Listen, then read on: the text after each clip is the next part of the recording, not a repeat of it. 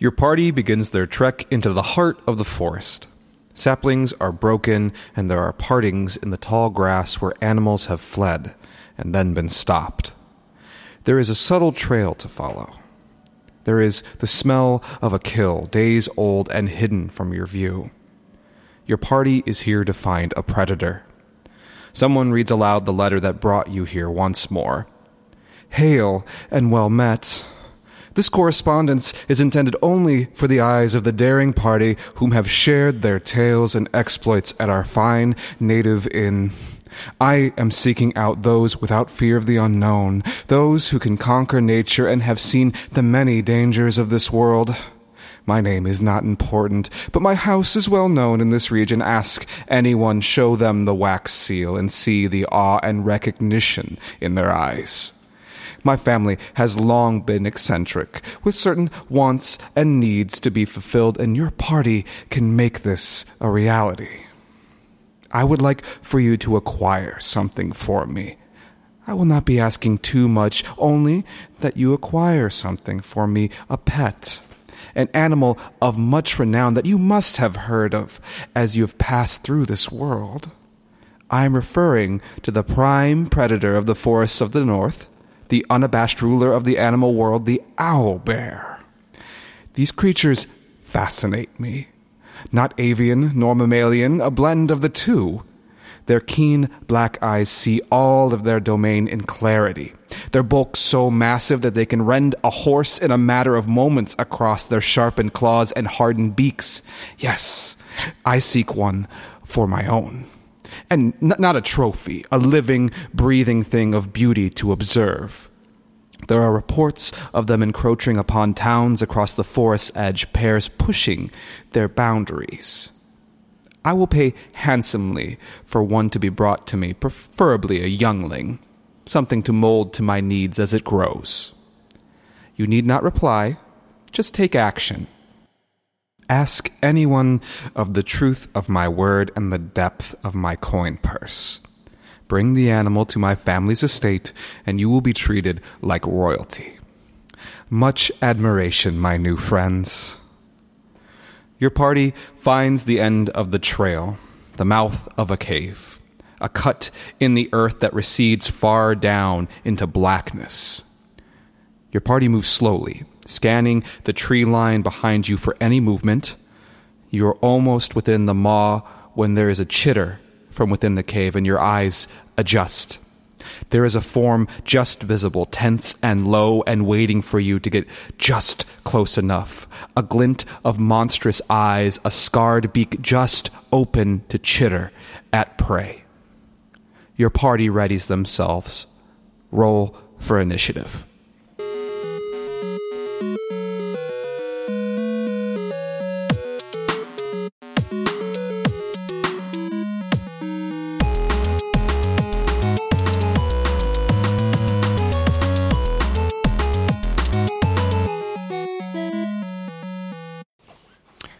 Hello, and welcome to the fifth edition of Monsters and Uh, this time around, we're going to be monsters and maimers. Maimers. That doesn't quite sound like a word, but Well, I it's what we could come up with. I mean to maim. It works for owlbears. It's so not easy to come up with M words. this is what we're finding as we get deeper and deeper into the episodes of this show. And thank you once again for sticking around. Uh, we promise to be more. We're, we're going to stick to a better schedule. We have it, it written down. It's on the book. We have a book. Everybody, we have a book. But to say once more, I am John Natsky. And I'm Christine Stouffer. And this is a Monsterpedia podcast where we go through famous Dungeons and Dragons monsters and some well less known that we love and we want you to love too. right, and uh, this week we're going to be talking about one of our favorites, and it seems like one of everybody's favorites, and we've mentioned it once or twice already owl bears. Owlbears have really risen to the top of things that aren't in dungeons or are dragons as the biggest thing in D&D. The most loved character at the very least. Would you say? Yeah, I'd say so. I mean, they're so adorable. Who wouldn't want to love a little owl and bear?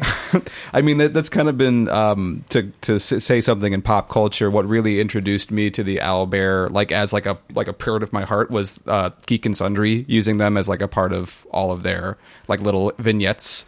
Uh, the cute big eyed owl bear. Um, but we're kind of getting off track. Now, we need to tell you about the owl bear, And I'm going to start with where it originated from, which I think is kind of a very fun story. Gary Gygax developed uh, the, the system here, and he was looking for monsters to include in games that he was running as he was fleshing out He was D&D. looking for unique new monsters to come up with Yeah. to introduce, you know, to entertain his players. Yeah. So there's there was no necessary backstory for this. Owlbears are not tied to mythology. They're not tied to a god.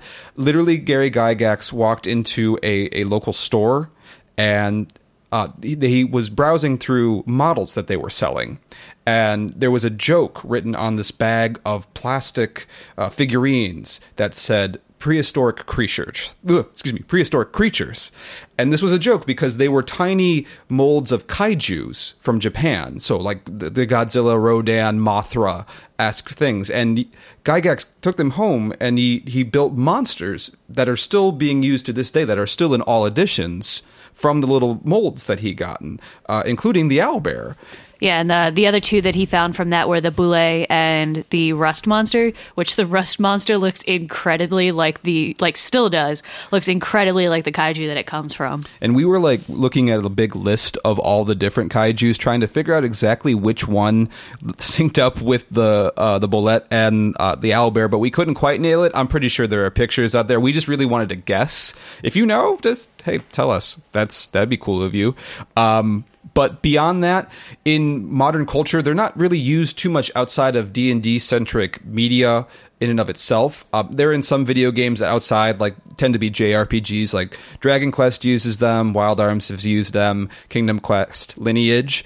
Um, There's like a ton of other just like fantasy JRPGs and games in general. Neverwinter games, stuff like and- that. Yeah, things like that, and they they are a bit in. Um, they're like mentioned in other uh, things, but it's all kind of D and D centric. Yeah, they're in like a lot of the Forgotten Realms books, and even in like the D and D board games, like uh, what is it, Lords of Waterdeep. yeah. But otherwise, they're just They're in our hearts as huge nerds, so that's where they reside, Christine.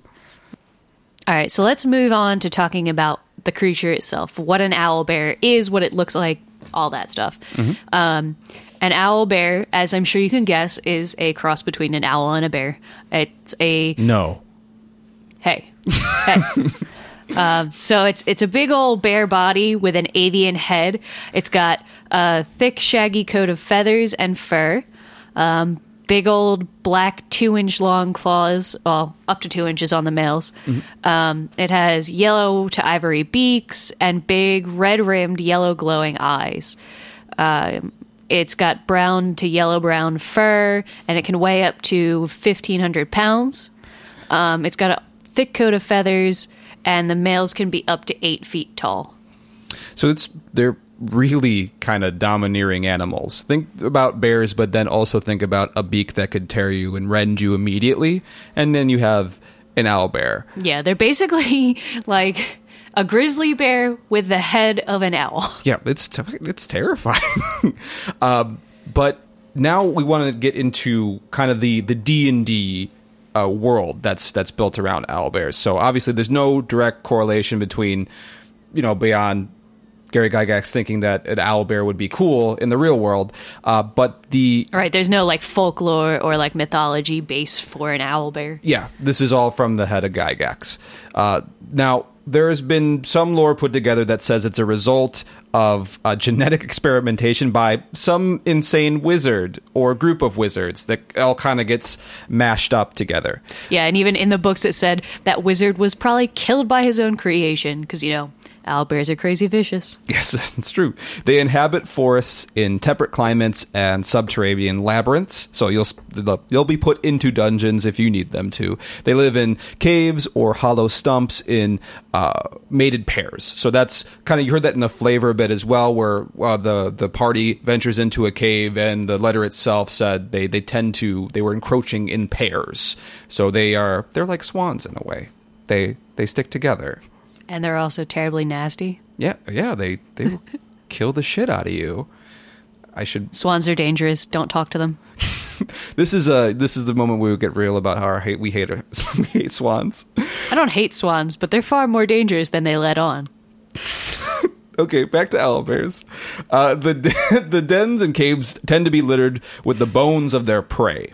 So they they store uh, portions of the carcasses in surrounding rocks, bushes, and trees. Again, you heard that in the lore. There's a smell of a kill in Right. the distance. And they are they are ravenous eaters. They're aggressive hunters, and they attack anything on sight and fight it to the death. They don't care if it's a big old like I don't know if it's another owlbear. If it's a fucking dragon, they'll attack it. You know, stuff like that. Um, they have a huge territory. Uh, well, maybe not huge, but it's one to two square miles. Which is big Um, for like a beast in an area when you think about it. Like that's pretty impressive to like control that large block. I don't know. They are pretty big though, so eh, I don't know. Whatever. Um, but they're very, very, very territorial. So they'll fight. They'll basically just fight anything on sight. Um, they eat anything from rabbits to bears to trolls to snakes and reptiles. Basically, again, anything. Um, they live up to twenty years. Uh, they're warm-blooded mammals that lay eggs. Um, incidentally, their eggs are worth a whole lot of money, and the younglings are worth a lot. And What did we say? Like five k gold. We looked up like well, that was I mean like that's what it said in the original, like in the one E monster manual. Yeah. So, I mean, I guess. So you could see why a noble would want something of, of their own. I mean, that guy just seemed really weird though too. I mean, I tried my best. Uh, so owlbears are active, most active from noon to midnight. They have like a weird nocturnal, half nocturnal, half daytime activity type thing because you know they're half bear, half owl. Uh, so they just mixed it together.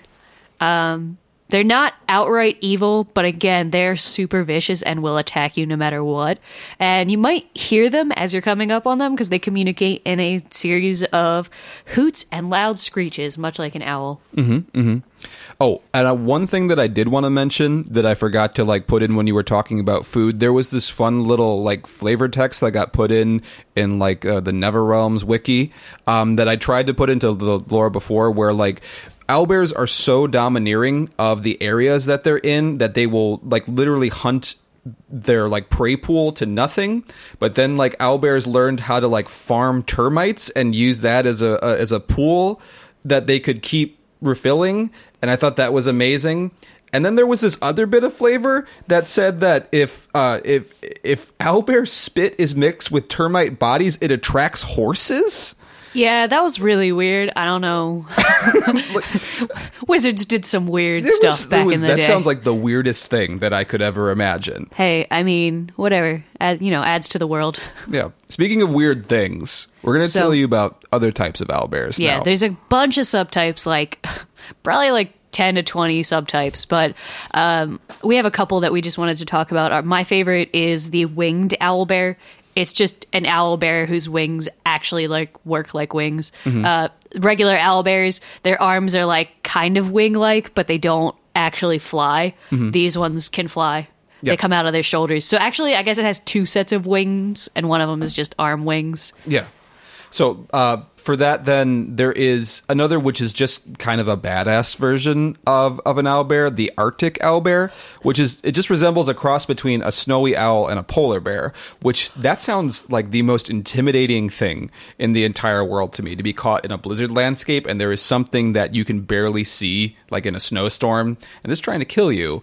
Um, I, I would be terrified. But please look up the rest of the subtypes as well. Have fun with them. You can pretty much you can find an owlbear for any kind of campaign that you're running. That being said, you can also make any kind of owlbear you want. If you can't find a subtype, just whatever. Just turn it into something else. Uh, yeah, that's that's true. I don't think we say that enough. Like literally, this is a game. This is a game with made up rules. So do what you want. But here's an idea. um, now we're gonna jump into uh, more thoughts about that. Like here are some of the things that you encounter if you like if you encounter an owl bear. Like uh, little. If anything, a wild owlbear f- w- like actually has a fear of. There's there's not something that uh, will that will be- an owlbear. Like it won't be intimidated by anything. They'll attack anything, like we were saying before, even if it's stronger than it. Like you said, a dragon will come down, and it's like those NPCs from Skyrim that will just rush them like fists, and like that's that's basically where they live all the time. Um, they they will grab victims and squeeze them like in an actual bear hug, while it while it bites it, like the the it rends it with the beak to death, like just splits it down the center.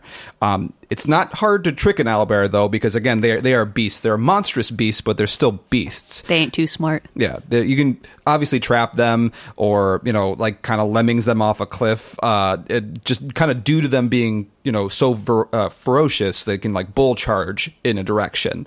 Um, they're hard to tame, but with enough time, food, and luck, it can be done. And that's again kind of like the the overall goal of the intro we got was like it can be done. They can be like dancing bears from from like Russia's past. Right, and uh, the books even mention like a bunch of different ways that owlbears can be like used as quote unquote tame beasts.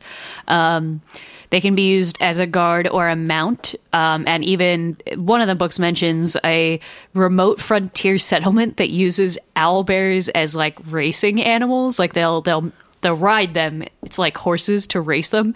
But apparently, often it occurs with the death of the handlers mid race. So, you know, not sure how successful that is. People often bet on the death of the owl bear and the rider rather than the actual, you know, outcome of the race. Um, uh, there was also mention of elves encouraging them to den under their treetop villages so that they could like have kind of a built-in nature guard. Like a symbiotic relationship almost. Well, not really symbiotic. The bear's not really getting much out of it, but I mean, the, the elves are. the- I guess they're getting food. Maybe Yeah, exactly. Like, yeah. They're also tamed by hobgoblins and giants as war beasts and pets, and they're sometimes used in gladiatorial arenas.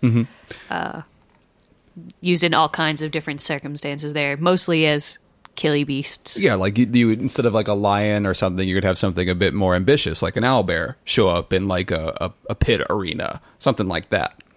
And with that in mind, um, aus- uh, auspicious ideas, or ambitious, I should say, uh, we want to give you some thoughts about what we would do with owlbears. Okay, so the one that I will always bring up first is uh, I actually was able to use an owlbear in a campaign that I ran uh, with a couple of friends. It wasn't necessarily a huge sticking point in the campaign, but I think that it's something that can be considered when you are running your own game. I had them encounter an owlbear uh, in in kind of a, a an intimidating situation they were able to see the size and the immensity of it, and then it was taken down by other means in the campaign. It was uh, to show the strength of the actual enemy or the actual villain, to see something so strong, something that was intimidating them so much. To just be taken out in that manner um, would give more height to the situation. It caused them to flee immediately, and uh, that was something that I was always kind of a little bit proud of that it, it worked out really well with the narrative. So think of it um, not necessarily that you can just like show off an animal, but show off your story too with what you're doing. Um, I'm not going to say that I I am a masterful storyteller because I feel like I just humble bragged for about four minutes while I just talked. Uh, so I'm going to shut up now. And Christine, what are your thoughts about the situation? Uh, I don't know. There's a bunch of different things you could do with an owlbear. And they're kind of just these vicious, monstrous creatures. So you hmm. could always have like a local legend of a really ancient owl bear that lives in the area that's just you know really old and survived a lot of crazy things. Like maybe it fought a dragon and won, mm-hmm. and everyone talks about this owl bear out in the woods. And maybe there's like a reward if you go catch it, You like like or a- kill it. a forever like kind of always there side quest that you can give to your party like that they can just go do at any moment so like that's something that's just kind of like there for them like, right like yeah something i don't know that just gives them like either like uh what's the word i'm looking for like you know like a reward like public favor Yeah, like, like- it like you know like you can trade in the the the hide of that owlbear for like a bragging rights that's what i'm looking yeah, for brag- or or even like the reward from a town. Like here's a bunch of gold or a cool weapon or something like that. Like you know, think of it in an RPG style. Uh, Yeah, another similar one you could do, somewhat related, is like uh, if an owl bear, a pair of owl bears, say maybe a town is like expanding a little bit, or maybe an owl bear's territory is expanding into a town region and they're attacking a town, and the town, you know, tries to recruit your players to help out and get rid of these owl bears. And then finally, like you can even feel free to take the intro idea. Like, would you help a noble steal the young of an owl bear? Like, They're so cute when They're- they're, young. I mean, yeah, like they're they're a beast. So, I mean, do you what do you where do you side on the situation? Would you do it for the coin if your party really needed the coin? Is it worthwhile to to get- put yourself at that much risk? Like, you what- could always, uh, your party could always, you know, do it for the noble, but also keep one of the babies for itself, and then have a baby owl bear as your your pet slash future attack creature. I mean, I guess so, but also that just makes me sad. I guess for the mama owl bear. Look, Forgotten Realms slash whatever Faerun, the D and D universe is a vicious place. All right, you just really want an owlbear, don't you? Yeah, I do. Owlbears were like my first monster ever. Like, not a joke. I'm pretty sure the first time I ever played D and D, an owlbear was the first thing we came up against. Oh, that's adorable. It was it was my favorite. Well, on that, I, I guess really nice note, we are going to jump into the uh, the the puzzle for this week. Uh, so here we go. Your party pushes through the labyrinth and is determined to reach the heart of the goddess. The hallways end, and you are now in a great antechamber. A cavern that extends up several stories into darkness, but you can see thin, finger like stalactites reaching down. The floor is uneven with strange rock formations and pits worn by water drips. The pools that you see are filled with copper colored water. They look shallow but are dark and could be an unknowable depth. But what has had your party agog from the moment you first entered has been the gates at the far end of the chamber. It is taller than any gateway you've ever seen before and is made of the same stone as the rest of the chamber. But set in it are scenes of hunters and prey. Foxes and wolves wind up and down the gates like vines, and in the center, embedded in the doors itself, is another statue of the goddess. She holds in one hand a dagger pointed up, and in the other, her pitcher pours down. At the end of the statue is a pit so deep that it can be considered a well. You stare down into it and try to see the bottom and light a torch, but there is inky blackness save for the glint of something shiny at the bottom. This must be another trial of the goddess. So, John, what is this puzzle? It's a basic kind of water displacement puzzle, is what I had in my head, and you can take it in any direction you'd want to if you want to use this on your own. But the the thought being is that there is something at the bottom of the well that you will need to retrieve and put in the goddess's hands for the doors to be opened. Now, we had just kind of did some mock thoughts about that. It could literally be a key. It could be a skull because that's dark and edgy. um, it just some kind of means uh, that would require you to probably scoop up water from the out exterior pools and drop it in so that the thing is raised to the surface. Or if you had a slender uh, character or you know someone with small stature, they could try to be lowered into the pit to try to relo- to try to pick it up. Or you could um you could even use like there's tons of spells that you could use for this. You could levitate someone down. You could even levitate whatever it is up. Um, There's I don't know all kinds of things. Isn't there? There's a spell like clairvoyance, right, to let you see what's down at the bottom of the Yeah. well. So is it clairvoyance? I think. Let us know if that's wrong. um, but uh, the, the, I, I just kind of had in my head that it would be more of a physical task. You could you could put any kind of spin on it you want. There's Uh, also the spell create water.